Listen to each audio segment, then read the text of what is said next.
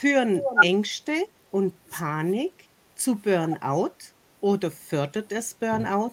Ist heute unser Thema und ich habe fünf tolle Kollegen eingeladen, die mit mir über dieses Thema diskutieren. Hallo in die Runde und hallo unseren Zuschauern. Wer möchte beginnen? Welche Erfahrung habt ihr mit Ängsten und Panik in Richtung Überforderung, Ausgebranntsein? Ronald, fang an, komm. Okay, ich wollte den anderen den Vortritt lassen, aber so ist es gut, ja. Also ich habe äh, die Erfahrung selber am eigenen Leib erfahren. Ich hatte die Angst, nicht anerkennt zu, die Anerkennung zu kriegen. Ähm, da ist ganz viel passiert bei mir. Ich wollte mehr leisten, damit äh, Leute in meinem Umfeld mich anerkennen können. Aber solange ich mich selber nicht anerkennen kann, wird es dann sehr schwierig, die Anerkennung von anderen zu kriegen. Aber da musste ich zuerst zwei Jahre ja, bis zur Erschöpfungsdepression und Suizidgedanken hinarbeiten, dass ich es dann irgendwann mal verstanden habe, dass ich es eigentlich nur für mich machen kann und für niemanden anders. So meine Erfahrung. Kann man das sagen? Du hattest Angst vor Ablehnung? Das kann man sagen, ja. Und, und ich habe mich auch sehr verglichen mit anderen Menschen. Ich wollte immer so erfolgreich sein wie die anderen und habe meine, meinen Erfolg gar nicht wahrnehmen können. Also die Erfüllung, die es mir gegeben hätte, habe ich gar nicht erfüllen können, weil ich ja immer noch, noch weiter geschaut habe und eigentlich nie zurückgeschaut habe, was ich schon erreicht habe. Dalai Lama sagt ja das so schön, wenn du auf einem Weg bist, musst du ab und zu zurückschauen, zum sehen, wie weit das man schon gekommen ist. Und ich glaube, das ist die Erfüllung, die man sucht dann auch. Andrasch, wo sind denn deine Berührungspunkte? Also, ich habe da auch diesen Burnout durchgemacht. Ich habe ähnlich wie, wie Ronald, also es geht auch um Bestätigung, um sich selbst auch zu bestätigen. bestätigen, dass man es schafft. Bei mir war aber eigentlich, ich habe nie bewusst eine Angst gehabt oder eine Panik, sondern bei mir hat das angefangen, ich habe mich zuerst wie ein Superman gefühlt, ein Hero, ich schaffe ja alles und je mehr das kommt, mache ich ja mit links. Und, und dann kam aber dann plötzlich, dass ich ähm, sehr ähm, sensibel wurde. Also ich habe dann wirklich alles aufgenommen oder ich habe nichts mehr alles vertragen. Ich habe dann ähm, fast Weinkrämpfe bekommen, also irgendwo einfach die Nerven, die gingen nicht mehr. Aber ich hatte ja nicht nie direkt die Angst, sondern ich habe mich eigentlich sehr genau beobachtet dann und auch gespürt, es geht nicht mehr so weiter. Und dann kam dann einfach der Moment, wo ich gesagt habe, so fertig, Schluss, so kann es nicht mehr geben, zusammengepackt und bin gegangen. Könnte man und bei dir jetzt so sagen, dein Körper hat dir es gezeigt, weil dein Kopf mhm. war eigentlich, ich kann, ich will, ich mache und irgendwann hat der Körper gesagt, und ich nicht mehr. Genau, das ist schon das, ja. Diana. Ja, ähm, genau, also ich ähm, habe das ähnlich erlebt, ne? Es ist ja einfach immer irgendwas, was in einem drinsteckt, also die Ursachen sind ja einfach wirklich, ähm, ne? Wir hatten auch vorhin, ähm, Andrasch ganz kurz drüber gesprochen, immer so ein bisschen in der Tiefe, in der Kindheit verwurzelt, ne? Und irgendwo findet sich ja dann das Thema irgendwann wieder und wenn man es halt einfach ignoriert ähm, und da einfach immer wieder, ich sag mal, in so einen Lauf kommt. Also ich persönlich habe inzwischen drei Burnouts weg gehabt, ähm, einfach weil ich immer den ersten, ach naja, geht schon irgendwie eben. Ich habe mir keine Diagnose erstellen lassen, wie auch so schön vorhin gesagt wurde. Und ähm, ja, bin dann einfach immer wieder weitergegangen, habe gesagt, ja, es wird schon irgendwie gehen und ich bin ja noch jung und äh, das muss. Und ne, das Umfeld hat dann natürlich dementsprechend auch gesagt, ja, das kann ja noch gar nicht sein. Und äh, ja, und bis dann halt der Dritte da war und es mich dann körperlich einfach komplett ausgehebelt hat, also in Form auch von extremen Panikattacken, über Kontrollverluste innerhalb meines Körpers, sodass ich also auch Zittern hatte, ohne das kontrollieren zu können. Ähm, ja, das waren so die schlimmsten Sachen da dran. Ne? Also es gab natürlich noch andere Anzeichen, wie diese Dauermüdigkeit, diese Erschöpfung. Ähm, ne? Es gibt ja ganz, ganz, und auch bei jedem sind es auch ganz andere Symptome teilweise. Ich glaube, da gibt es ja keine richtige Einheit. Ähm, und das, es hat mein Leben damals sehr beeinträchtigt, aber es hat, und ich bin mal gespannt, was jetzt gleich die anderen auch alle sagen, ich denke, dass so paradox das vielleicht für jemanden klingt, der jetzt gerade mittendrin ist oder der das, ähm, ja, ich sag mal, vielleicht gerade merkt, dass das kommt oder das frisch hinter sich hat. Es ist am Ende des Tages immer ein Geschenk, wenn du verstehst, warum dein Körper dir diese Warnsignale ausgesprochen hat, dass du einfach auch lernst, dein Leben umzuprogrammieren. Also ich lebe seit drei Jahren jetzt komplett anders, weil ich verstanden habe, worum es ging. Ich hab, ähm, bin wirklich an die Ursachen auch ran und im Außen natürlich jetzt auch sichtbar, was ich verändert habe, ist es aber entsteht aus dem, was ich in mir verändert habe und in welche Vergebungen ich gegangen bin und in welche, ähm, ja auch, ich sag mal, Glaubenssätze ich auch gegangen bin, zu sehen, dass ich mir da einfach schon von Kindesbeinen an vielleicht Dinge anders eingeredet habe und deswegen bin ich heute erfüllter denn je und habe viel mehr Energie denn je. Kann man bei dir aus sagen, du hast dich selber sehr stark gefordert? Du wolltest es anderen auch beweisen und auch ähnlich wie bei Andrasch der Körper gesagt hat, aber jetzt ist gut. Zu tausend Prozent unterschreibe ich das so, ja. Mhm. Petra, welche Erfahrungen und Berührungspunkte hast du? Ja, auch ich durfte das schon erleben, auch schon äh, dreimal und ich weiß noch, das erste Mal war wirklich so Ängste, ne? Also es hat ja immer, damals hat es immer geheißen, Burnout kriegen immer nur die, die so viel arbeiten. Nein, nein, nein. Burnout kriegen auch diejenigen, die einfach innerlich total immer nur am Hasseln, Hasseln, Hasseln sind. Und ich steckte in einer ganz üblen Scheidung und stand eben auch kurz vor der Ausweisung. Ich habe kurz, äh, ich habe kurz, ich habe ein paar Jahre in der Schweiz gelebt und ähm, das macht was mit dir. Und ich weiß noch, als dann der Arzt zu mir sagte, ja, das sieht wie Burnout aus, aber das erzählen wir jetzt keinem, weil sie müssen ja zwei Kinder versorgen. Genau. Und dann hast du nicht die Wahl, also du hast einfach nicht die Wahl, sondern du machst weiter. Und ich habe dann auch weitergemacht. Ich bin dann auch nicht mehr zum Arzt gegangen, weil irgendwie funktionierst du dann, irgendwie kriegst du es immer irgendwie hin, ne? Wie Diana das schon gesagt hat. Ähm, du machst einfach, weil bei mir war es eben auch so, es war kein anderer da, also einer musste es machen. War ich, bis ich dann wirklich komplett beim dritten Mal dann zusammengebrochen bin, zwanzig neunzehn, dann eben auch einen Unfall hatte und dann ging überhaupt nichts mehr. Und das ist etwas, was ich heute immer wieder dann auch in meinen Vorträgen sage. Ich mache heute vieles anders. Meine Kinder sind aber auch jetzt größer. Aber ich kann nur wirklich jedem, jedem ans Herz legen, frühzeitig auf diese Warnzeichen eben zu achten, weil es ist echt total S C H, Punkt, Punkt, Punkt, wenn du dann wirklich am Boden liegst, wenn du deine Kinder in die Obhut des Jugendamtes geben darfst, weil du niemanden hast, der sie versorgt, das ist wirklich der Hammer. Das wünsche ich meinem ärgsten Feind nicht, das so zu machen. Aber nun gut, du lernst daraus und irgendwann fängst du dann eben auch an, das anders zu machen, dass du eben besser auf dich hörst, dass du eben besser auf dich schaust und äh, dann auch mal zwischendurch mal Nein sagst oder sehr, sehr vehement Nein sagst und dich dann eben auch wehrst. Nicht immer einfach. Absolut nicht. Könnte, Aber man bei, könnte man bei dir das ein Stück weit zusammenfassen? Die Panik, dass diese Nichterfüllung von diesen Voraussetzungen in der Scheidung eigentlich negativ auf dich zurückgespiegelt werden, aber du ja trotzdem am Limit bist mit deinen Nerven und deinen Kräften, weil es ist ja alles nicht so schön. Das Ausweisen ist nicht schön, der Verlust der Kinder ist nicht schön, die Scheidung heißt natürlich auch Finanzen.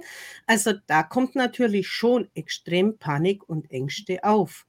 Und die laugen natürlich aus. Absolut. Ich meine, ich war ein Jahr vorher von jetzt auf gleich völlig alleine, also völlig allein auf mich gestellt. Ja, und das sind ja einfach Situationen von außen, also das Leben passiert und da hast du ja nicht immer so einen Einfluss drauf und dann, dann stehst du da und denkst so, okay, toll, habe ich noch nie erlebt, was mache ich jetzt? Wie du schon sagst, ne, wenn sich das dann, wenn dann immer noch mehr kommt und immer noch mehr, also ich habe es gelernt, schlimmer geht es immer, ja, ist so, wo du dann so denkst, ach, jetzt hast du eine Talsohle irgendwie erreicht, nee, kommt dann direkt der nächste Schlag, ähm, das machst du auf die Dauer einfach nicht mit, weder, weder, wie du schon sagst, weder innerlich noch äußerlich. Eckhart, welche Berührungspunkte hast du mit dem Thema? Also ich kenne äh, viele Dinge, die jetzt so genannt worden sind, also dass ich äh, mich über Anerkennung definiere und mich überfordere teilweise. Ähm, ich bin wahrscheinlich ein bisschen ein bunter Hund in der Gruppe, weil ich äh, dem Burnout-Begriff sehr skeptisch gegenüberstehe. Ich bin klinischer Psychiater und Psychoanalytiker. Ich will wissen, was das für Störungen sind und wie man sie behandeln kann und wie man Menschen unterstützen kann. Und Burnout ist derartig vage. Das ist wie ein Türöffner. Es hilft Menschen, dass sie sich Hilfe holen. Das ist das Gute am, am Burnout-Begriff. Ansonsten ist der Begriff in der Forschung völlig unbrauchbar. Ähm, dieses, wie heißt es gleich, Maslow und noch einer, diese Skala, ich habe sie selber schon in der Studie verwendet. Man kriegt einfach nichts raus. Ähm, und natürlich hat ein unklarer Begriff auch einen Vorteil, dass sich nämlich alle, wenn es ihnen schlecht geht, drin wiederfinden. Ja? Aber mir geht es darum, auch ähm, klare Diagnosen zu stellen und dann zu überlegen, was braucht denn der einzelne Mensch eigentlich? Und wenn es eine Depression ist, dann muss die Depression behandelt werden. Und wenn es eine, äh, eine Angst, eine Panikstörung ist, dann die Panikstörung. Wie gesagt, deshalb bin ich dem Begriff gegenüber sehr skeptisch. Das Gute, was ich finde, ist, dass er Individuen entlastet hat, wenn sie Druck bekommen von der Gruppe oder von äh, ihrer, ihrer, ihrem Arbeitgeber. Ja, das ist etwa ein Vorteil, dieses, was Freudenberger schon vierundsiebzig als Staff-Burnout beschrieben hat, also dass eine ganze Gruppe ins Burnout rutscht. Das ist ein Vorteil und wie gesagt der Türöffner. Ansonsten ist der Begriff ziemlich unbrauchbar. Ich finde ja immer so, es gibt die zwei Arten von Burnout. Die einen, die sehen das als, oh, ich hab's auch, das ist in, das ist cool, wenn man es hat, dann bin ich wichtig. Und dann gibt es die Menschen, die es als totalen Niederschlag empfinden, wenn sie in diese Ohnmacht eigentlich fallen. Wenn ihr Körper tut, was er will und sie nicht mehr fähig sind, ihn zu regenerieren und die Energie wieder aufs Positive zu lenken.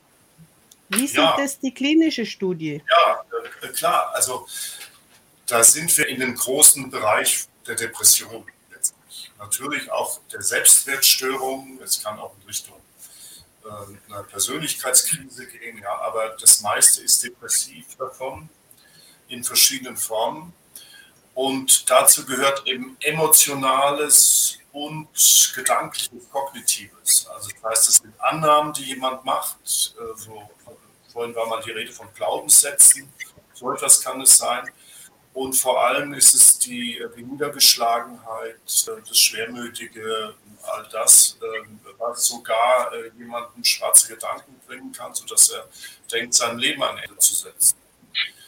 Und ähm, also wenn jetzt jemand zu mir kommt in die Sprechstunde, dann, äh, dann belehre ich ihn nicht, wenn, wenn er oder sie das als Burnout bezeichnet, dann, dann nehme ich das zur Kenntnis. Ich will nur sagen, es ist als wissenschaftlicher und therapeutischer Begriff ziemlich unbrauchbar, weil man nicht weiß, was los ist. Man muss, also wenn ich Burnout höre, ja, dann muss ich weiterschauen. Also seit wann ist das? Sind das Phasen?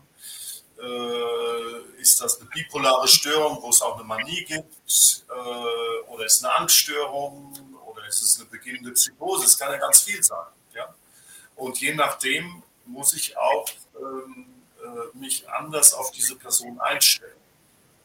Ja, also klar, das, wie gesagt, ich, das, das Wichtige finde ich, diese beiden Dinge, die ich genannt habe, also die, die Entlastung des Individuums von dem Systemdruck, unter dem ja viele in, in der Arbeit stehen, dass immer mehr von ihnen verlangt wird. Das ist dann nicht das Problem des Individuums, sondern das sind schlechte Arbeitsbedingungen. Ja? Und die gehören auch auf der Systemebene angegangen. Das darf man... Also wenn ich nochmal so einen anderen Begriff reinwerfen darf, den Begriff der Resilienz, ich glaube, der ist auch bekannt. Ja? Das ist auch so ein Begriff, wo die Individuen total gestresst werden. Sie dürfen keine Weicheier sein, sie müssen total resilient sein. Als ob irgendein Werkstoff total elastisch wäre, der bricht nämlich irgendwann. Und so brechen auch Menschen, wenn sie überfordert werden. Also diese beiden Vorteile sehe ich durchaus. Aber dann muss ich halt schauen, was ist eigentlich los, um ähm, hilfreich zu können. Und wenn ich selber äh, irgendwie depri bin, muss ich mir das auch überlegen. Warum? Was ist jetzt eigentlich los? Wo kommen jetzt diese Gedanken oder diese Gefühle sich her? Und da, äh, wie gesagt, hilft mir der Burnout-Begriff eher wenig, so verdienstvoll das damals war, den zu entwickeln. Wir grüßen nun Dirk. Schön, dass du bei uns bist am Sonntagabend. Und für mich stellt sich auch noch die Frage oder die Wahrnehmung, habe ich mich selber hineinkatapultiert, so wie es mir ergangen ist? Wie du vorher schon gesagt hast und wie viele auch gesagt haben, das Selbstwert gehört damit dazu. Und weil der nicht ganz so hoch war, habe ich natürlich immer mehr gearbeitet. Natürlich, weil es mir auch Spaß gemacht hat, aber ich habe den Filter überschritten, mitten auf der Messe, und zwar nicht, weil mir die Arbeit zu viel wurde, sondern weil wir diese Manipulation von außen, von mindestens fünf Seiten auf der Messe, mit meinen Werten kollidiert ist, und diese ganzen über vierzig Jahre, wo sich dieses Ich muss mehr leisten wie andere, um gesehen zu werden, aufgespielt hat. Und dann kam es eben wie dieser Blitz aus dem heiteren Himmel und ich war zu nichts mehr fähig für den Rest des Tages. Für mich hat es sechs Wochen gedauert, ohne Arzt, aber am zweiten Tag kam mir die Erkenntnis, genau das war der Punkt. Und sehr starken Punkt war eine Lehrkraft, die mich immer meinem Bruder gleichgestellt und dein Bruder hätte das besser gekonnt. Also diese permanente Unterdrucksetzen. So war es bei mir. Und dann gibt es halt auch wieder die Menschen, die jetzt am Leistungsdruck, der von außen gefordert wird, zerbrechen, weil sie eventuell auch nicht Nein sagen können. Oder wie es wir jetzt hatten in dieser Aufnahme, Pflegeberufe, die gerade jetzt die letzten drei Jahre einfach nicht mehr runterkommen konnten, die selber mit diesen Diagnosen überfordert waren, mit dieser erheblichen Massen an Fällen, die sie hatten, und ja auch diese Krankenhausmitarbeiter und Pflegekräfte, die sind ja selber auch krank geworden. Und dann auch noch diese hohe Todesrate, ja, dass das nicht an einem spurlos vorübergeht, ist doch ganz klar. Und dann kann ich natürlich auch nachts nicht runterfahren, der ein oder andere. Und was für mich noch ganz wichtig ist in dieser Erkenntnis, Therapeutic Touch kennt man ja. Sehr, sehr viele Menschen, die Pflegeberufe ausüben, haben ja diese Neigung, Menschen auf ihre ganz spezielle Art zu begleiten. Und aufgrund dieser hohen Anforderungen war es ihnen ja nicht mehr möglich, dieses, ja, ich begleite jetzt jemanden, dem es ganz schlecht geht, einfach noch ein Stück weit individueller. Also auch hier diesen Wertekonflikt, den sie mit sich führen, das, das ist für mich so ein ganz klar, warum es in diesen Berufen momentan so extrem hapert. Aber Ronald hat sich zu Wort gemeldet. Ronald? Ich glaube, Andrasch war zuerst. Okay, Andrasch. Also, vielen Dank. Also zuerst einmal zum Eckhart. Also für mich ist auch Burnout ein reines Symptom. Das heißt, die Ursache muss zuerst gefunden werden, wie man überhaupt zum Symptom kommt. Und das kann ein langer Weg sein, bis man überhaupt herausfindet, was die Ursache ist vom Ganzen ist, weil es ist nicht von heute auf morgen geschehen, sondern es sind oft Jahre dahinter, die man durchgegangen ist. Dann das andere, was ich noch sagen, erwähnen wollte, ist zu Petra, dass man früh genug die, auf die Zeichen achtet. Ich glaube, wenn man selbst betroffen ist, ist es sehr schwierig, solche Zeichen überhaupt wahrzunehmen. Das heißt, da ist man angewiesen, dass man Außenstehende da nicht einem belehren, sondern einfach Unterstützung machen, vielleicht hinweisen, dass man da irgendetwas machen sollte oder dass man sich überlegen sollte, bewusst werden, dass da irgendetwas nicht mehr stimmt. Und manchmal ist es schwierig, wenn das in der eigenen Familie ist, weil da wird oft Hilfe nicht unbedingt direkt angenommen oder nicht so wohlwollend, vor allem wenn dann noch die Krise in der Partnerschaft ist. Das nimmt dann vieles zusammen, aber auch vor allem, ich nehme da die Arbeitsstelle in Pflicht, und zwar nicht, dass sie eigentlich einem helfen, sondern einfach mal darauf hinweisen und im schlimmsten Fall dort einfach kürzen, weil man von außen sieht man das oft besser, als wenn man selbst drinnen ist. Man sieht das erst drinnen, wenn der Körper dann wirklich Nein sagt. Und das ist schon bereits zu spät. Das wollte ich eigentlich noch dazu sagen. Da fällt mir jetzt gerade dazu ein, Richtung Arbeitgeber. Die Möglichkeiten, Menschen einfach vor's an dieses Limit kommt, bevor es eben auch diese extremen Ausfälle, ob gesundheitlich oder im, im Leistungsfeld dieser Menschen sichtbar wird, schon präventiv ein Stück weit einzuschmeißen mit Resilienzübungen, mit Achtsamkeit, mit irgendetwas, was Menschen gut tut, wo sie sagen können, okay, ich würde mich in diese Richtung einfach weiterbilden. Da ist ein großes Anliegen von mir, dass die Arbeitgeber hier ein Stück weit etwas öffnen an verschiedenen Möglichkeiten, wo die Mitarbeiter zugreifen können, und das dient ja allen. Ronald? Ja, was ich äh, zur ganzen Sache noch, was mir vorher ganz wichtig hochgekommen ist, ist, ich glaube, ein Burnout oder, oder die Umschreibung Burnout hat sehr viel auch mit, mit den Seelenanteilen von den Menschen zu tun. Dass sie Arbeiten ausüben, die, nicht, die sie nicht erfüllen. Also das, nicht, das, das Sinnstiftende fehlt dann. Und da kommen auch die Werte dazu, wie bei dir, Helene. Dann fehlen die Werte, wenn man nicht sinnstiftet, sinnstiftend arbeiten kann. Und es ist auch vielfach so, dass viele zu mir ins Coaching kommen und sagen, ich will die Berufung finden. Und die ist ja nicht die, das ganze Leben lang gleich. Also als ich mit meiner Gastronomie angefangen habe, war das meine Berufung. Da konnte ich einundzwanzig Stunden arbeiten, ohne ein Problem zu haben. Und dann plötzlich hat, habe ich mich verändert. Und habe gemerkt, halt, das ist nicht genau das. Und es erfüllt mich nicht, weil die Anerkennung auch fehlt von denen, die, von denen ich es erwartet habe, äh, erwartet habe. Und dann kommt ja, nach der Erwartung kommt ja immer die Enttäuschung. Ich werd, es ist ein Ende der Täuschung. Und das zehrt an den Kräften aus meiner Sicht.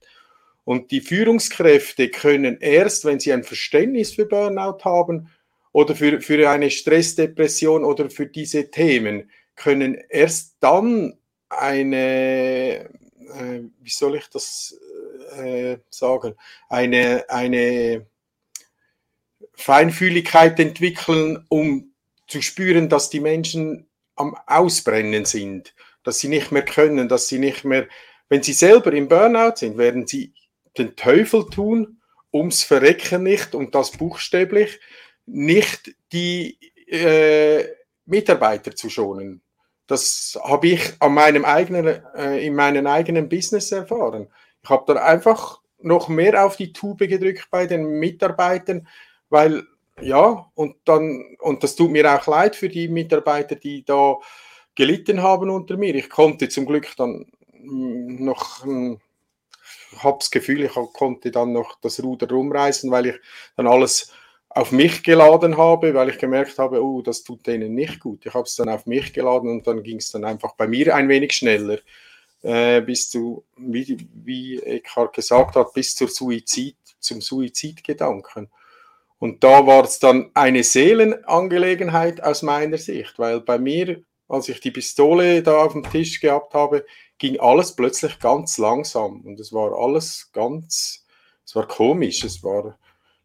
Also ich habe das früher erlebt im Sicherheitsdienst, dass es mit Adrenalin zu tun hat, wenn sich die Zeit verlangsamt. Also es wurde alles so zeitlupenmäßig. Ich habe das Gefühl gehabt, dass ich bin in Watte gepackt. Und dann hat meine innere Stimme zu mir gesagt, was bist du für ein Vorbild dem, deinem Bruder, seinen Kindern gegenüber? wenn du das jetzt durchziehst. Und dann war der Punkt, wo alles in mir, jede Zelle hat gesagt, stopp, hier gehe ich nicht weiter. Zum Glück, weil ich hätte ein schönes Leben, das ich jetzt führe, verpasst eigentlich so. Darum ist es für mich, der Punkt ist für mich ein Riesengeschenk. Diese Stressdepression war für mich ein Riesengeschenk, dass ich jetzt ein, ein neues Leben habe eigentlich so. Es ist in einer Inkarnation zwei Leben und das finde ich, finde ich ganz toll und ich mache allen Mut, die in schwierigen Situationen sind, versucht das Geschenk in der Krise zu finden, weil jede Krise hat ein Geschenk drin. Petra, du hast dich gemeldet. Ich wollte was zu den Arbeitgebern sagen. Ich gebe seit vielen Jahren Seminare zum Thema Stress in Firmen und ich bin jedes Mal entsetzt, weil eigentlich sind das Präventivseminare und bei den meisten, die dorthin kommen, ist dann schon fünf, zehn nach zwölf. Und die wissen das zum Teil, also die haben teilweise auch Symptome, wo ich sage, und dann sitzen sie jetzt in aller Seelenruhe hier. Ja, also da ist Burnout noch das harmloseste. Da geht es auch um richtige gesundheitliche Erkrankungen. Ähm, das finde ich dann eben so traurig. Und, und es gibt auch Firmen oder eben auch Konzerne, ich habe das auch in Konzernen gemacht, die haben Gesundheitszentren, die haben alles Mögliche, ja, was sie anbieten. Aber manche wollen eben auch nicht. Und das, das ist eben auch so, wie, wie Andrasch das vorhin auch gesagt hat, wenn wir selber drin stecken, merken wir das ja auch erst nicht. Ne? Also das, da braucht schon sehr viel. Und wir Menschen verändern uns leider meistens erst dann, wenn der Schmerz wirklich einfach nicht mehr auszuhalten ist. Es gibt schon eine Menge Möglichkeiten, auch präventiv was zu machen. Nur ja, wir, wir sind immer noch in so einer Leistungsgesellschaft, immer noch dieses höher, schneller, weiter. Ich werde auch heute zum Beispiel, wenn ich so, so sage, so, oh Petra, es ist zwölf Uhr mittags, du gehst jetzt in den Wald? Ja, ja, tue ich. Ja, ich habe nicht mehr dieses durchgetaktete, absolut nicht, das habe ich mir abgewöhnt. Das war eine Riesenumstellung, ja, und das kann auch nicht jeder, also das kann nicht jeder. Deswegen, es gehören da immer so, so zwei Seiten dazu, wir haben vorhin ja auch über Erfüllung gesprochen, ne, so. Wenn ein Mensch will, wenn er wirklich was verändern will, dann findet er auch Wege und Möglichkeiten. Aber dazu muss er die Bereitschaft eben auch haben, wirklich dann auch sich mal einzugestehen, hey, ich brauche hier Hilfe. Das ist mir auch nicht immer leicht gefallen. Zumal, wenn ich dann losgezogen bin und gesagt habe, hier, ich brauche Hilfe, kam es hin und wieder vor, und das ist halt das System ja auch ein Stück weit, ich habe sie nicht bekommen. Jedenfalls nicht so, wie ich mir das vorgestellt habe. That's life. Was mir jetzt gerade noch so eingefallen ist, Petra, zu dem, dass die Firmen ja diese Gesundheitszentren haben.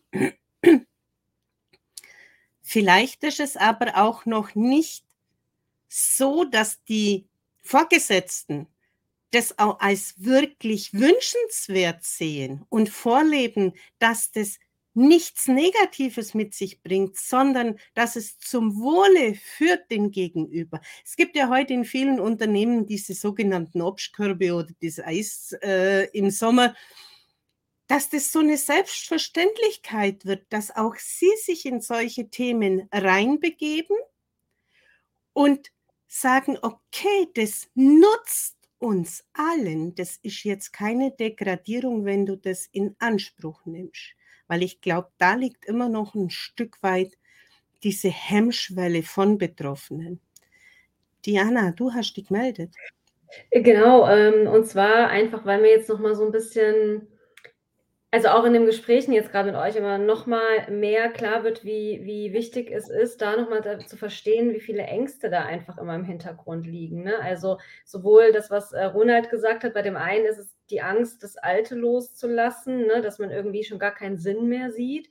Bei mir war es zum Beispiel eher die Angst ähm, vor, ich weiß nicht, ob es die Leere oder der Liebeskummer oder weiß ich nicht was war. Also dieses, oh mein Gott, wenn ich jetzt mich nicht zu Tode arbeite, dann äh, habe ich ja Zeit, darüber nachzudenken, ähm, was mir weh tut. Ne? Oder nehmen wir die Vergangenheit, ne? Nehmen wir die Ursache. Vielleicht wollte ich die ja dann auch nicht sehen, ne? Weil eben ähm, man muss ja ganz schön wühlen. Und wenn wir mal alle ehrlich sind, wenn wir in dieser Urschleim-Variante ähm, so rumwühlen, das tut halt irgendwie weh, ne? Das will man nicht, das ist unangenehm, es ist ja schöner, sich dann abzulenken.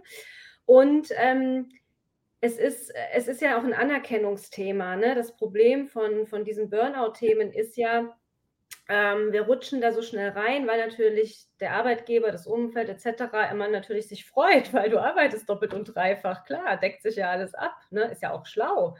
Ähm, und ähm, auch zu dem, was, was Eckhart vorhin gesagt hat, es ist äh, einfach nur, ich bin da völlig dabei, Burnout ist so ein weiter Begriff, ne? den, den kann man nicht definieren, das geht gar nicht. Es ist, äh, der eine hat es schon fast mehr im Boring-out, der andere ist es im Burnout, der eine kriegt eine Panikattacke, der andere kriegt ähm, ne, Suizidgedanken, der übernächste, den haut es einfach in der Dusche um, also Es ist ja, es ist ja sehr, sehr unterschiedlich strukturiert, wie, wie sich das nachher auswirkt. Aber es gibt dem Menschen erstmal ein, eine Möglichkeit, es irgendwie greifen zu können, weil ich weiß nicht, wie es euch ging, aber als ich äh, so diese, diese Burnouts hatte, ich war irgendwie froh, als das Ding irgendwie einen Namen hatte, weil ich dachte, was ist denn mit mir? Es war ja medizinisch nichts findbar. Meine Blutwerte waren in Ordnung, meine Organe haben alle funktioniert. Ähm, ich war bis auf meine Neurodermitis, also bis auf mein, meine Hautsprache, war ja alles intakt. Ne? Und ähm, ich war nie krank. Es ging mir so gesehen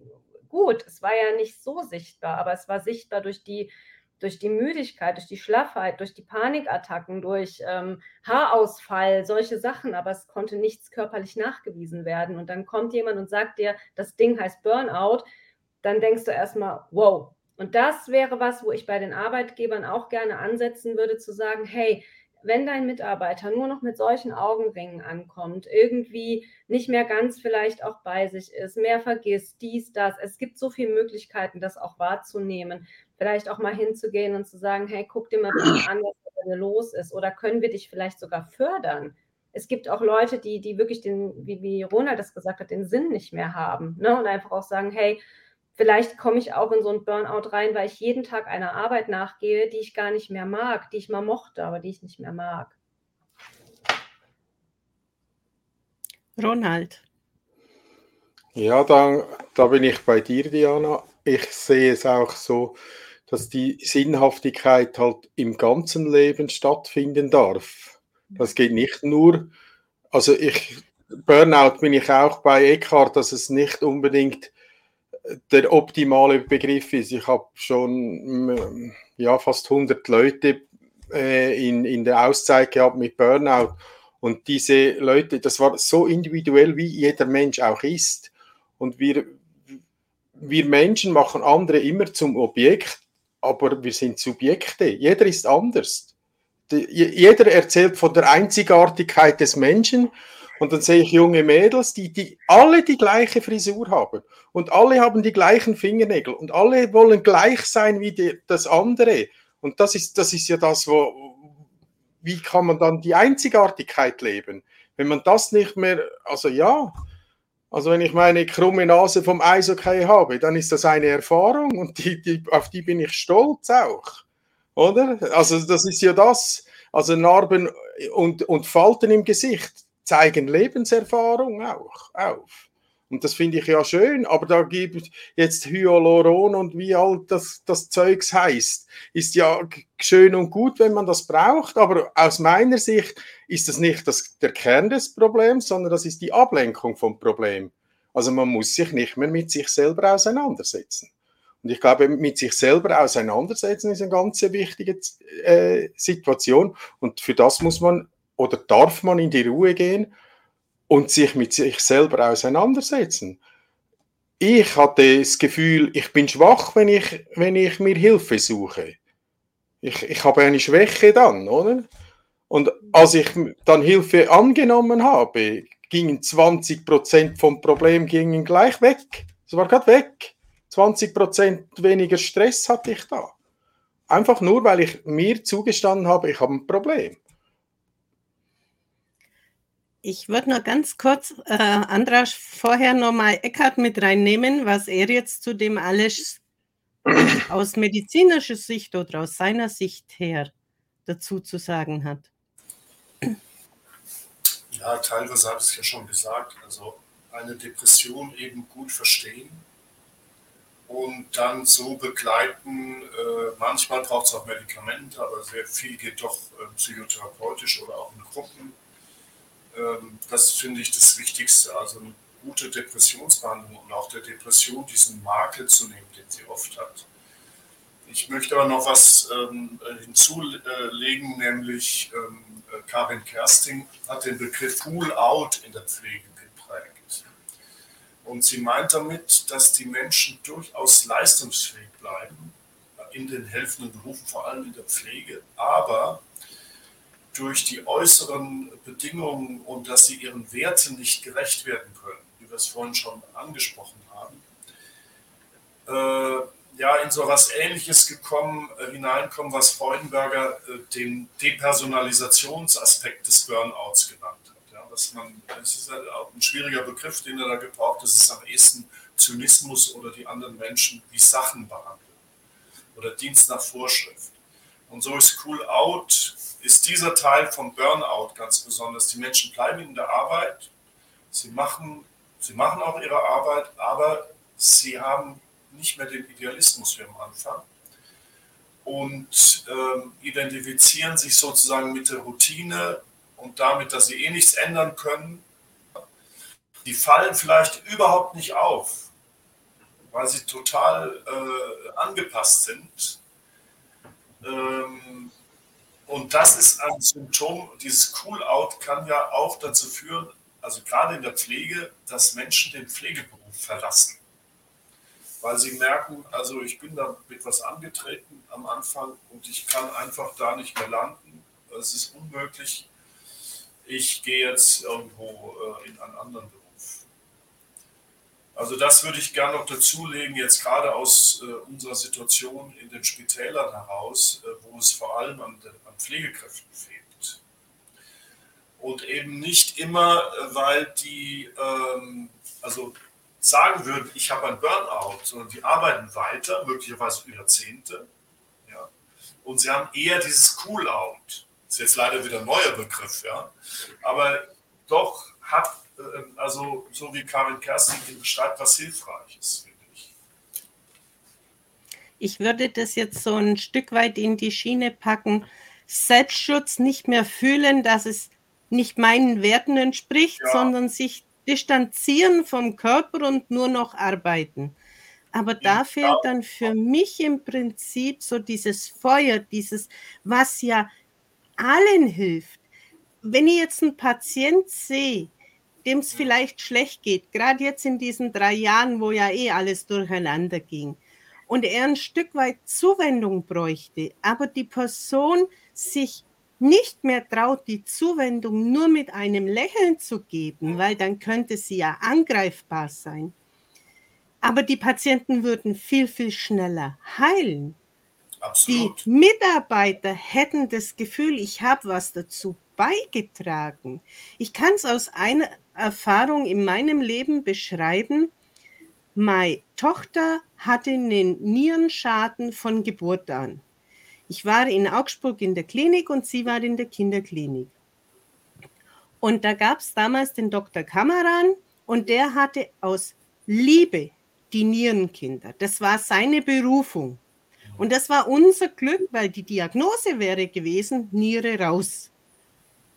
Und schon zu Beginn hat er diese Eltern, die Neuen, die in dieser Situation kamen, mit denen die schon die Operation hinter sich hatten, zusammengebracht. Mit den Schwestern, mit den Pflegern, der hatte auch gesagt, die Eltern, die auf der Station dann sind, die sollen sich am Abend mit den Pflegern zusammensetzen. Das war einfach eine Nierenfamilie. Und es hat sehr, sehr viel Angst bei vielen genommen und auch die Die Mitarbeiter auf Station, die wussten genau, die Eltern untereinander helfen sich, wenn ein anderes Elternteil mal kurz weg muss und dieses Kind nicht betreuen muss.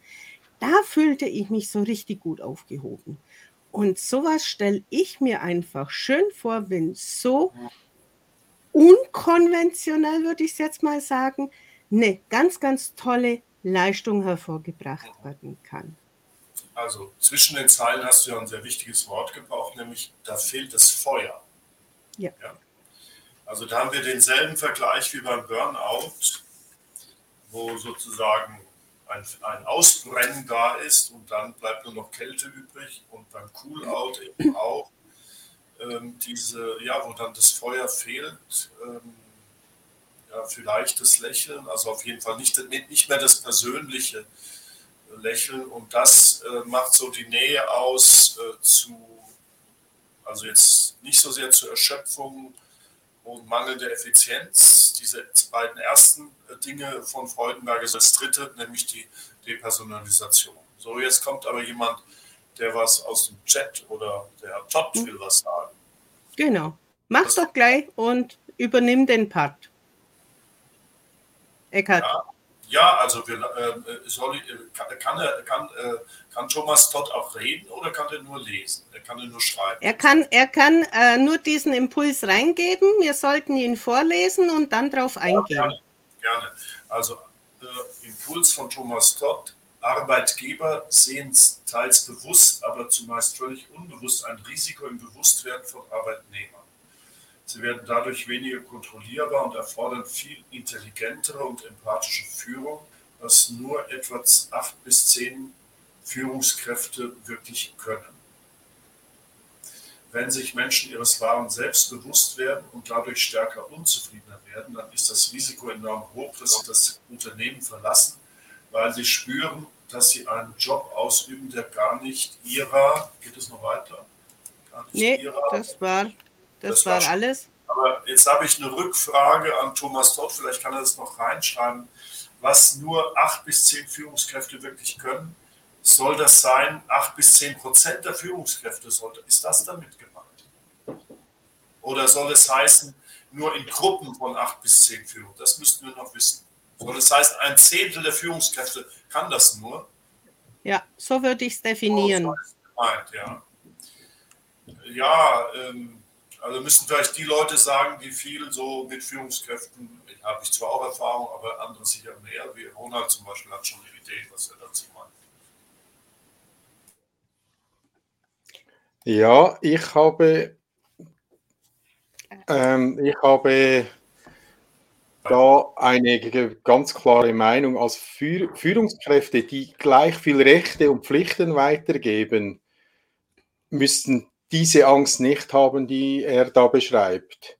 Wenn man nur äh, Pflichten weitergibt und keine Rechte, ist das, ist das Arbeitsverhältnis nicht erfüllend.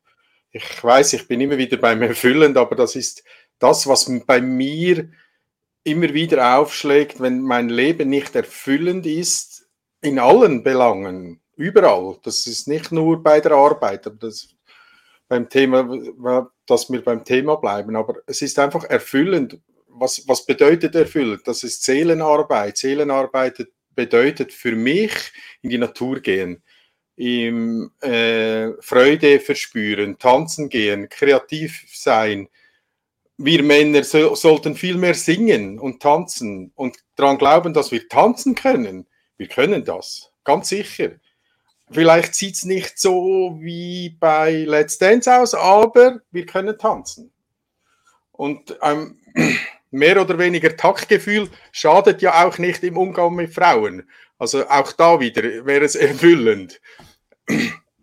Aber ich glaube, in, zum Sagen, äh, der, die heutige Zeit, die wir jetzt drinstecken, weist uns schon in diese Richtung, dass wir immer mehr dieses... diese Seelenarbeit machen müssen, weil die Digitalisierung wird alle Algorithmen, algorithmusfähigen Arbeiten ablösen, und da müssen wir kreativer werden. Es geht gar nicht anders. Alles, was in einen Algorithmus gepackt werden kann, wird früher oder später von Computern übernommen.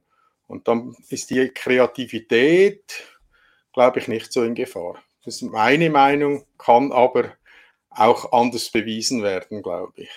Aber von mir aus gesehen, Führungskräfte, wenn sie so führen, dass sie gleich viel Rechte wie Pflichten weitergeben, müssen keine Angst haben vor, vor äh, Mitarbeitern, die abwandern aus der Firma. Also für mich ist immer wieder diese Auch Führungskräfte haben oft nicht den Mut, nach ihren Werten zu arbeiten, sondern auch nur Leistung abliefern.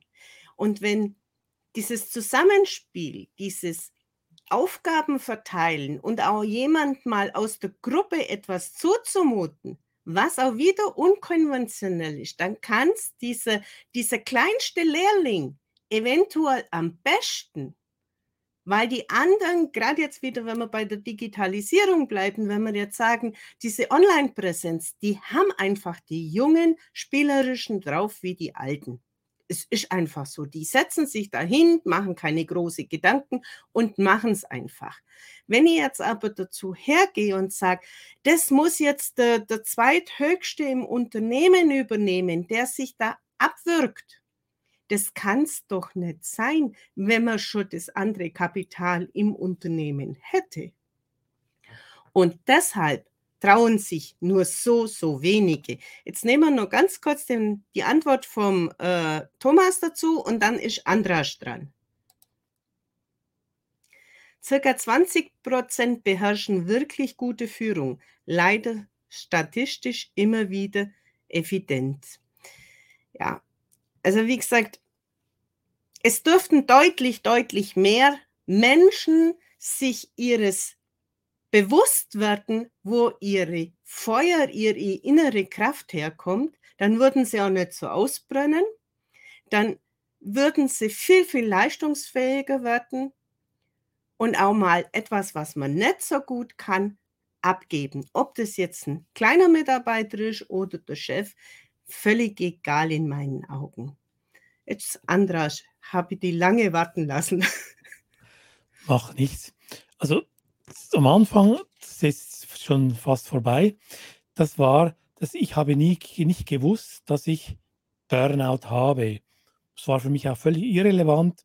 Ich habe einfach gesehen, ich bin am Ende der Kräfte, ging auch nicht zum Arzt, aufgehört und bin ausgewandert. Das war das eine. Das andere ist, was, was, was wir jetzt, äh, jetzt sprechen, kommt wieder auf den Titel Angst und Panik. Es ist heute üblicher, dass man mit Angst arbeitet. Also es geht nicht nur darum, dass wir vom Staat her, ob das jetzt die Pandemie ist oder, oder Strom oder weiß ich was alles, man schürt die Angst. Also die Leute setzt man unter Druck. Und das Gleiche passiert aber auch in der Firma, dass man da ja Jahresendgespräche, Monatsgespräche, es wird, es wird dann viel gesagt, was hat man falsch gemacht. Also das, da wird wieder irgendwo die Angst geschürt. Und das finde ich heute eine völlig inakzeptable Führungsmethode, die wir heute haben, dass wir nur noch mit der Angst führen. Das heißt, dass ich auch bei einem Hund, das, wissen, das sollte man eigentlich langsam auch wissen, dass der Hund eigentlich nicht gehorcht, wenn man ihn ständig verdrischt, sondern dass man ihn belohnen muss, damit er dann diese Sachen auch macht.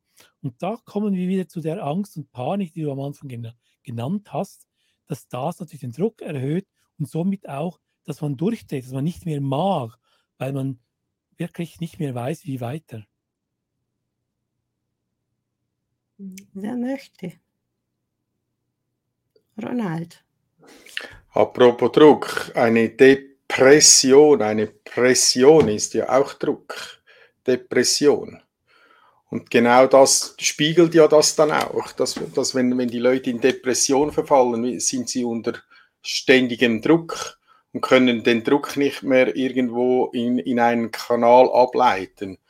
Und da ist nochmal zum Tanzen, ist, ein, ist eine super Sache, Tanzen. Oder was auch immer, einfach was Spaß macht. Man darf sich ja nicht mehr mal erlauben, Spaß zu haben. Einfach unverblümten Spaß, einfach drauf los Spaß haben, weil es könnte ja jemand sehen, es könnte ja, also in meiner Jugend gab es ja noch keine Handys und wir hatten Spaß, weil wir un, äh, unvoreingenommen unseren Spaß haben konnten. Es kam kein Handy hoch und hat mich gefilmt, wenn ich da mich zum Affen mache, zum Beispiel. Und das glaube ich, das ist Das fehlt unseren Jugendlichen auch ein wenig, dass sie zwischendrin einfach das Un- Ungezwungene haben können. Es ist immer irgendwie unter Kontrolle durch diese Medien und alles zusammen. Und da glaube ich, dass da, das ist sehr ungesund für unsere Jugendlichen. Und die verfallen dann natürlich noch mehr in Ablenkung, weil sie sich nicht mehr mit sich, weil sie sich selber nicht mehr austesten können. Und da, ja, sind wir Erwachsenen aber auch schon ziemlich weit drin, dass wir mit diesen Ablenkungen, wie Andras gesagt hat, mit Angst regieren ist einfacher, aber mit Vertrauen, weil man muss dann kein Vertrauen haben. Man kann dann einfach sagen, so ist es und Punkt, und diese Linie gehen wir und fertig. Aber man lässt die Kreativität der, der Menschen nicht mehr zu, die an dem Arbeitsprozess teilhaben, weil es könnte ja einer noch eine gute Idee haben. Und das habe ich schon bei Führungspersönlichkeiten erfahren, dass sie meine Idee dann zu ihrer gemacht haben. Aber mittlerweile stehe ich drüber und sage, okay, wenn, wenn wir das Ziel erreichen, ist mir egal, wenn es de, wenn es dein Lohn dann schlussendlich ist, dann schenke ich dem äh, ganz klar den Lohn. Also zum Beispiel, ich habe gerade vor einer Woche einen, einen Unternehmer am, am Telefon gehabt, der hat gesagt, Äh, kannst du mir helfen? Ich habe nur schlechte Mitarbeiter. Dann habe ich gesagt, kann ich dir helfen? Aber du musst mir zuerst sagen, wer die schlechten Mitarbeiter eingestellt haben. Und den müssen wir coachen und nicht die Mitarbeiter. Äh, es kam nicht zum Abschluss, weil er noch nicht so weit ist. Aber da bin ich einfach im Vertrauen, dass er, dass der Samen gesetzt ist bei ihm und dass er dann irgendwann vielleicht zur Erkenntnis kommt, dass der Ronald da einen schlauen Satz rausgelassen hat. Vielleicht. Vielleicht auch nicht. Aber das ist sein Problem. Ich würde jetzt noch gerne eine Frage in die Runde stellen bezüglich Ronalds Aussage. Wie oft wurdet ihr schon schräg angeschaut, weil euch eure Arbeit Spaß macht? Also mir hat man schon öfters gesagt, ob ich einen an der Waffel habe. Man kann doch bei so viel Arbeit nicht freudig sein. Oder so schwere Themen leicht angehen.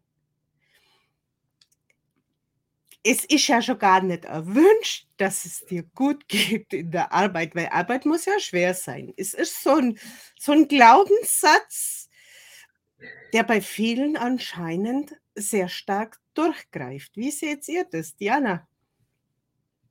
Ähm, ja, also tatsächlich äh, habe ich das sogar in der Zeit äh, auch schon erlebt, als ich ähm, auch noch angestellt war und äh, eine Position einfach unfassbar gern betreut habe. Und es wurde immer wieder gesagt, ah, das kann ja nicht sein und da muss man doch so viel fahren und du bist doch nie zu Hause. Und immer wenn ich gesagt habe, ja, aber ich liebe das, ich mache das gern. Also ich, ich musste mich immer rechtfertigen, ähm, wenn ich etwas gern gemacht habe. Und das äh, hat sich bis heute nicht verändert, nur mit dem Unterschied, Dass, dass es heute mit mir nichts mehr macht. Also früher war ich dann immer irgendwann traurig ab einem gewissen Punkt, ehrlich gesagt, weil ich immer das Gefühl hatte, ich, dass, dass das so nicht sein darf. Also dass so wie ich meine Arbeit mag oder ähm, die Passion, die für mich dahinter steht, dass das nicht in Ordnung ist oder dass ich nicht ganz, also ehrlich gesagt habe ich sogar manchmal gedacht, ich bin nicht ganz normal. Na, also dieses Be- dieser Begriff normal ist eh ganz furchtbar, weil was ist schon normal, aber ähm, das war das war damals für mich auch so ein Ding. Und dann umso mehr, manchmal ist, geht man ja dann wie mit so sechzehn Jahren oder so damals, ne, so in diesen Rebellismus dann rein und sagt dann, und jetzt erst recht, jetzt zeige ich euch, dass ich das unbedingt will und dann ist man wieder am nächsten Burnout. Also ähm, es, es, provoz- es hat mich damals provoziert und heute denke ich nur, tut mir leid für dich, dass du montags ernsthaft zu denen gehörst, die einen Post absetzen mit, oh mein Gott, schon wieder Montag, weil ich setze montags einen Post ab und denke, geil.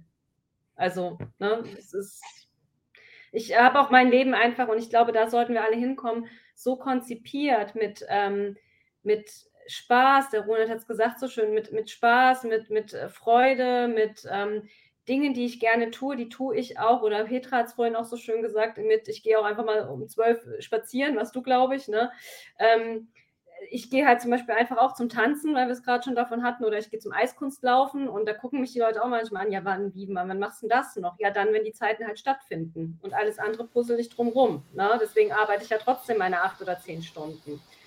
Und ähm, ich glaube, das ist so, dass, ähm, da, das wünsche ich den Menschen, ein Leben so zu konzipieren, dass sie gar keinen Urlaub benötigen oder gar keinen Abstand benötigen oder irgendwie sich in den Burnout bringen, weil einfach das, was sie tun, so schön ist. Da würde ich jetzt gerne mal reingrätschen. Das kann ein depressiver Mensch nicht. Ja? Dem kann ich nicht sagen, geh doch mal tanzen oder freu dich doch mal oder sieh doch mal alles montags schöner und so. Das erlebt er als ähm, Unverständnis. Ja, es gibt andere, das ist so, also es ist schwer zu verstehen, aber jeder, der Depressive mal behandelt hat, weiß das. Da reichen aufmunternde Appelle überhaupt nichts. Das ist ein richtiges, schweres, ein richtig schweres, je nachdem wie tief es ist, ein richtig schweres Leiden sein. Und äh, da fehlt zum Beispiel die Freude ähm, an, an der Natur, die fehlt da, aber gar die Fähigkeit zu trauern ist nicht mehr da. Also, also zu weinen kann ja auch mal gut sein, weinen zu können. Ja? Also die Gefühle sind alle weg. Und äh, das macht es dann auch so schwer äh, für die Umwelt, die dann denkt, der arbeitet nicht, der ist nur so verschlossen, was ist los mit dem oder der. Also auch für die Umwelt sind depressive Menschen oft sehr schwer auszuhalten. Und Appelle, wie gesagt, helfen da nichts.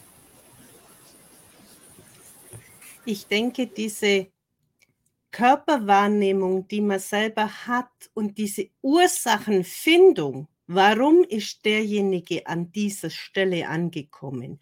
Und danach, wenn das geklärt ist und er wieder geöffnet wurde, ob medikamentös oder therapeutisch oder wie auch immer, dann ihn langsam hinführen, wo die Freude wieder zu spüren ist und von da aus den Samen legen. Ah, das ist wie eine Droge, das Fröhlichsein.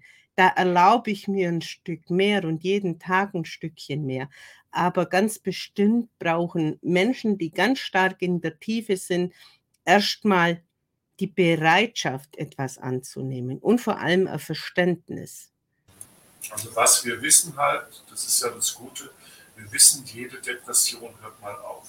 Außer, muss man leider nochmal sagen, die Menschen, die sich das Leben nehmen, weil es so schrecklich ist. Aber sonst hört jede Depression einmal auf. Und das kann ich als begleitende Person mir auch sagen. Ich kann das zwar nicht erzwingen und irgendwie beschleunigen, gut, wie du sagst, Medikamente oder Psychotherapie schon, klar, das ist hilfreich. Aber ansonsten ist es an der depressiven Person selber wieder langsam die Lust am Leben äh, oder wie gesagt auch das, die Tränen, oft die, die Morgenröte der Heilung, wenn Tränen wieder da sind. Aber ich weiß, es geht vorbei. Das kann ich zumindest sagen. Ich, ich begleite, ich bleibe dabei. Ich weiß, es wird vorbeigehen. Das ist äh, sch- äh, gewissermaßen nicht so sehr viel, aber immerhin ist es schon mal etwas, das hilft auch den Menschen, die begleiten, das ihrerseits durchzustehen. Es kann sehr, sehr mühsam sein, depressive Menschen zu begleiten, weil die sowas, ähm, die haben auch sowas, die können sowas Widerständiges, so Kräftiges in ihrer Depression entwickeln. Jetzt kommt nochmal Thomas Todt, soll ich wieder vorlesen? Genau. Also, ich kenne, äh, Entschuldigung, ich keine, keine. Ja, wahrscheinlich ist eins davon, ist kenne. Ja? Ich kenne keine Lebens- oder Unternehmensstrategie, die Leid oder Stress als Ziel beinhaltet. Und doch nehme ich das in nahezu jedem Unternehmen als täglich gelebte, erlebte Erfahrung wahr.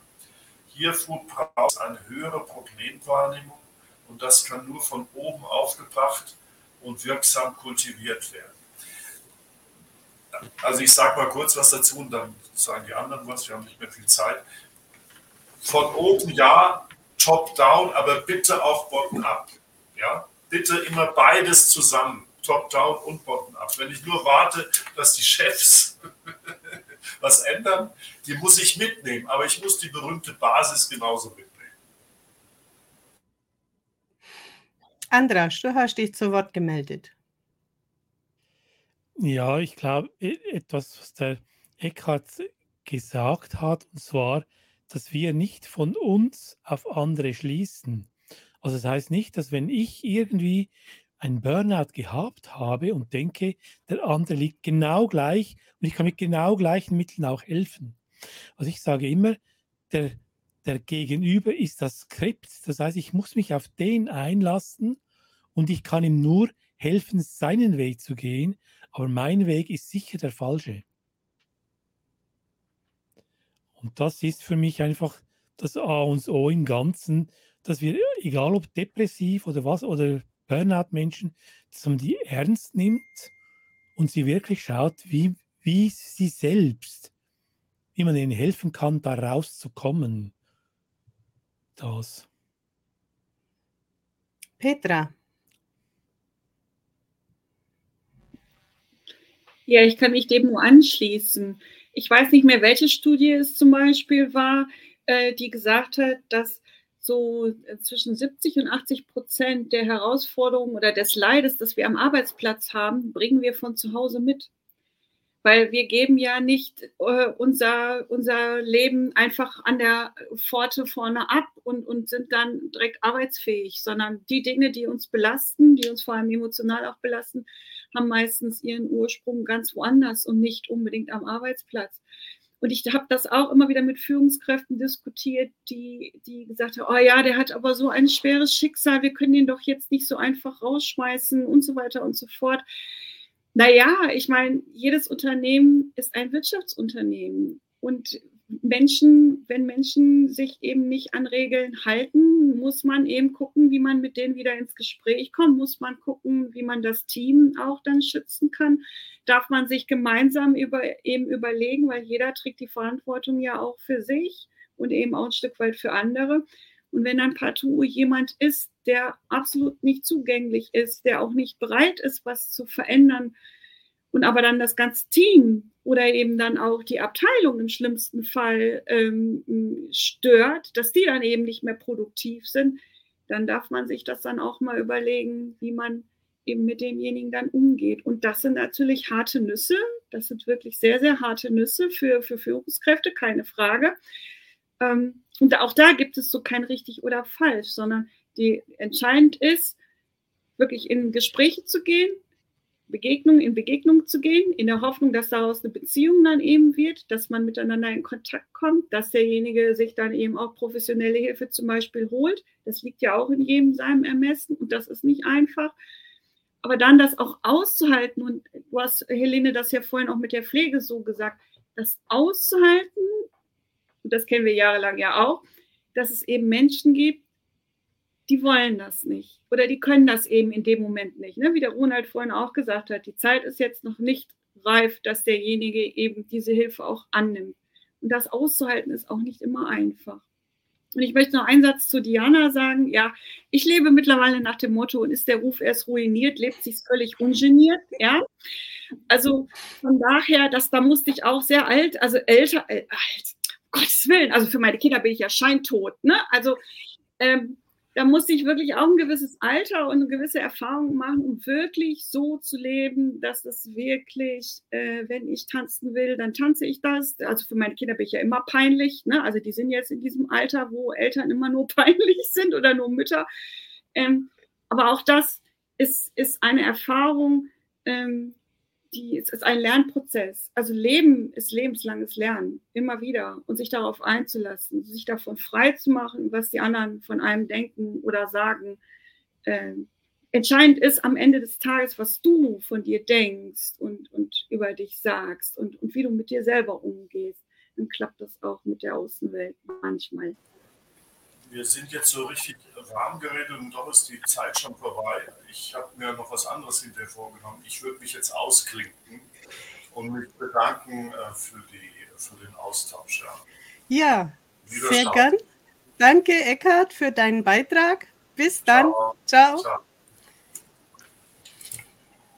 Wer möchte denn noch seine Erfahrung, einen Impuls weitergeben, der unsere Zuschauer jetzt noch ein Stück weit abholt, einen Impuls gibt? So das letzte Wort für heute. Ronald. Ich habe angefangen, höre ich auch auf. Es darf aber jeder. Ja, ja, ist alles gut. Ähm, zu Andras, bei, ich bin voll bei Andras, dass man nicht ein, ein Konzept über einen Menschen stülpen sollte. Und auch die Zeit, der Zeitfaktor ist bei jedem Menschen anders. Also ich habe Kunden, die sind schnell bereit, in, in die Veränderung zu gehen und loszulassen. Und es gibt solche, die haben einfach länger. Das ist auch gut so. Äh, was für mich wichtig ist, ist einfach aufs Herz hören. Von, aus dem Kopf ins Herz. Das ist ganz eine wichtige Sache in dem Thema. Und zum Sagen... Äh, das, was du gesagt hast, Helene, wie, wie, wie ich wahrgenommen werde. Ich bin der, der ähm, irgendwie lebt, aber äh, nichts arbeitet, so in meinem Umfeld. Also nicht im näheren Umfeld, die wissen schon, was ich mache, aber auch, ich hatte letztes Mal erklärt, was ich so tue. Ich gehe mit Leuten spazieren, höre ihnen zu, ihren Problemen. Und dann kam sofort der Satz, und die zahlen Geld dafür. Und dann habe ich gesagt, ja, die zahlen Geld dafür.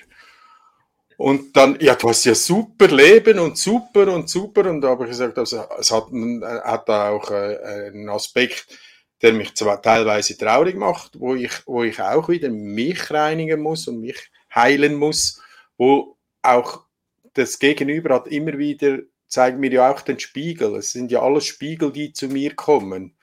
Und ich kann nichts, ich kann nichts Äh, erkennen, wenn ich es noch nie gesehen habe. Das ist wie wenn du einen Haufen Steine hast, ein blauer Stein drauf liegt und einer sagt zu dir, zeig mir den blauen Stein, aber du hast noch nie einen blauen Stein gesehen. Du suchst den ganzen Haufen durch und du findest keinen blauen Stein.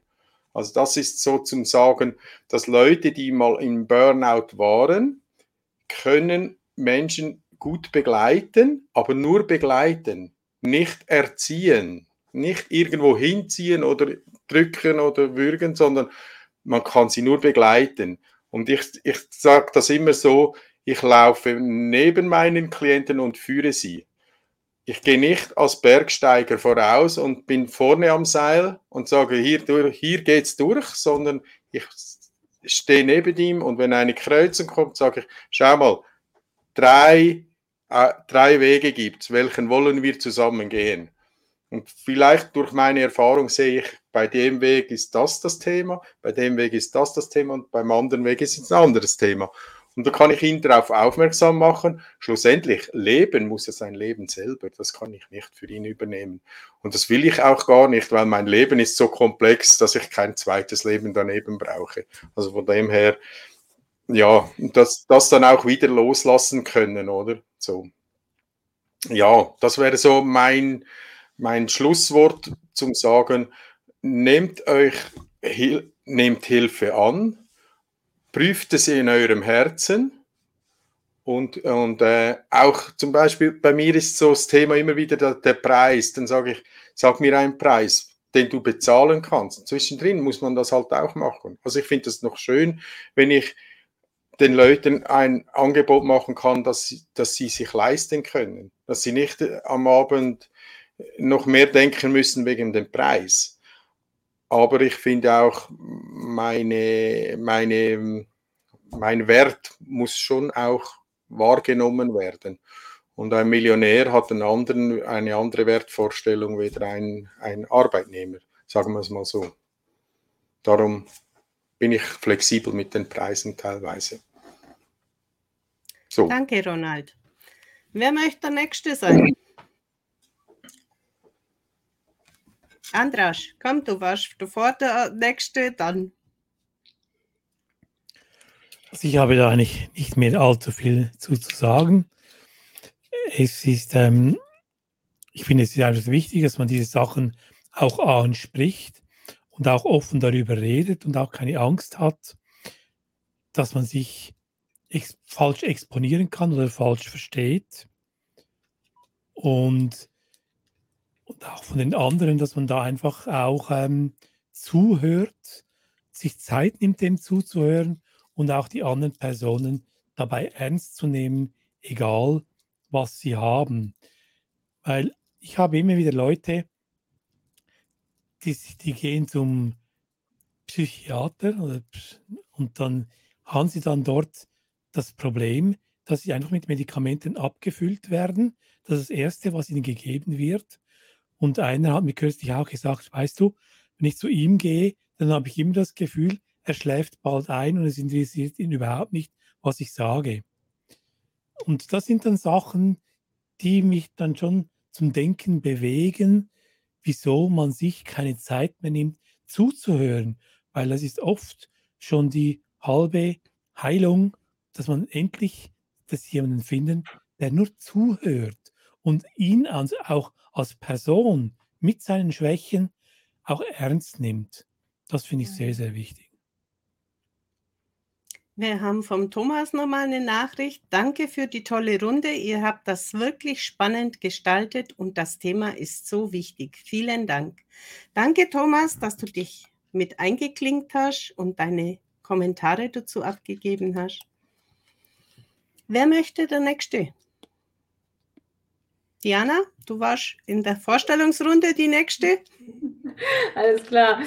Ähm, ja, ich habe gar nicht mehr so viel dazu sagen. Ich bin da völlig dabei und mein Abschlusswort wäre einfach das Wort Akzeptanz. Ich glaube, dass da ähm, ganz, ganz viel drin liegt. Also sowohl für jemanden, der jemanden beraten möchte oder jemanden Hilfestellung geben möchte, einfach zu akzeptieren, dass der andere A gerade in einem, nennen wir es mal jetzt liebevoll, Schlamassel steckt, ähm, aber auch zu akzeptieren, dass der Weg für den anderen anders ist, als der eigene Weg ist. Ne? Ähm, genauso aber auch in die Akzeptanz zu gehen für sich selbst, wenn man in so einer Situation steckt, auch zu sagen, okay, ich habe mich jetzt auch hier in eine Situation gebracht, ähm, ich komme unter Umständen hier auch alleine gar nicht raus und da auch in die Akzeptanz mit sich selber zu gehen, Hilfe einzufordern, also das auch nochmal zu untermalen, was gerade gesagt wurde, ähm, weil es ist, wir haben es heute ja sehr intensiv besprochen, es ist normal, dass wir alle irgendwelche Pakete mit uns tragen, es ist ähm, so, dass wir alle Individuen sind und wir alle brauchen andere Ansätze und die wenigsten von uns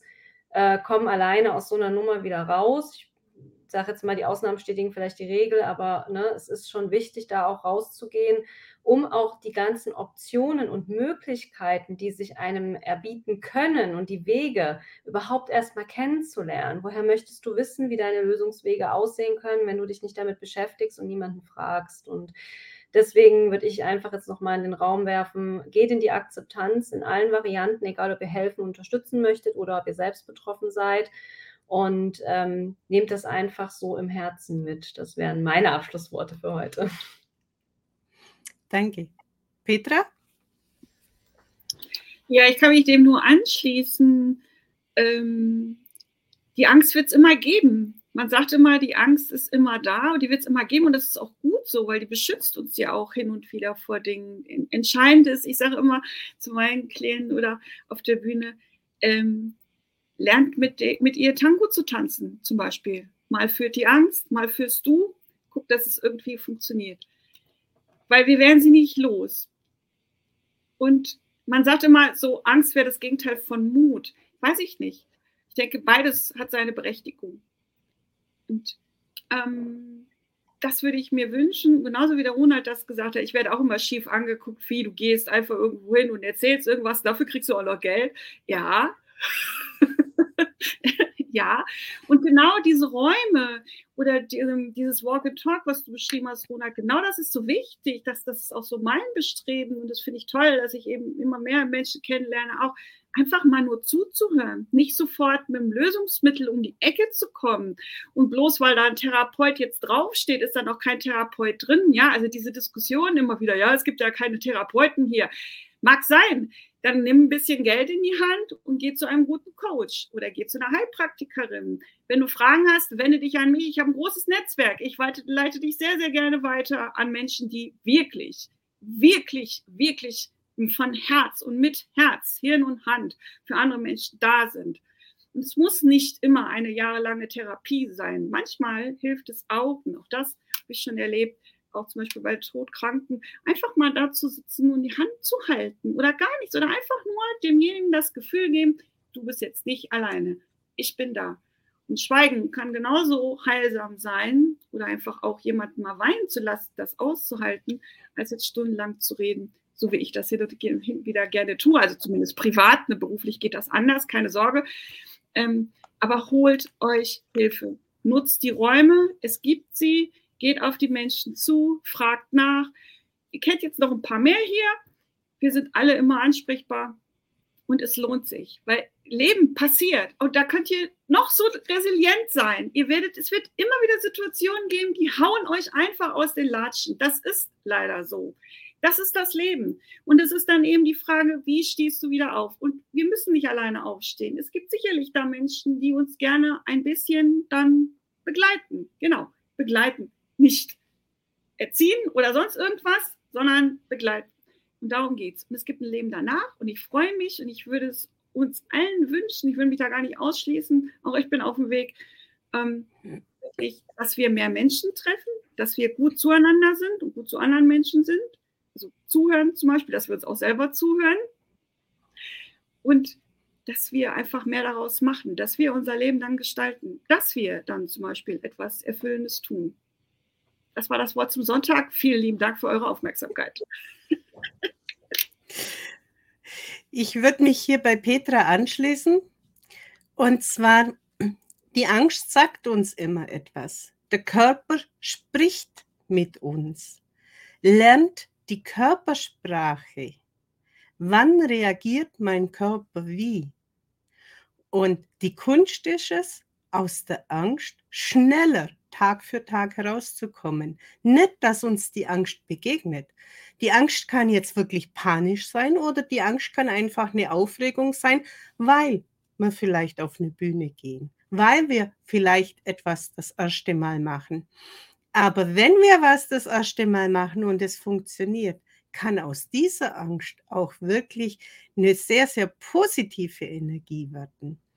Und wenn ich erstmal verstanden habe, was mir die Energie raubt, und da ist des Öfteren doch der Blick von außen vielleicht sinnvoll, weil derjenige das vielleicht schneller versteht.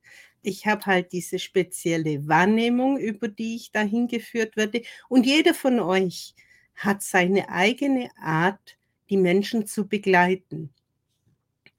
Und für mich ist es auch so eine Geschichte, Menschen, die es schon erlebt haben und jetzt auch bereit sind, über so sensible Themen zu sprechen, die haben vielleicht ein anderes Empfinden als jemand, der es nur vom Schulbuch her kennt.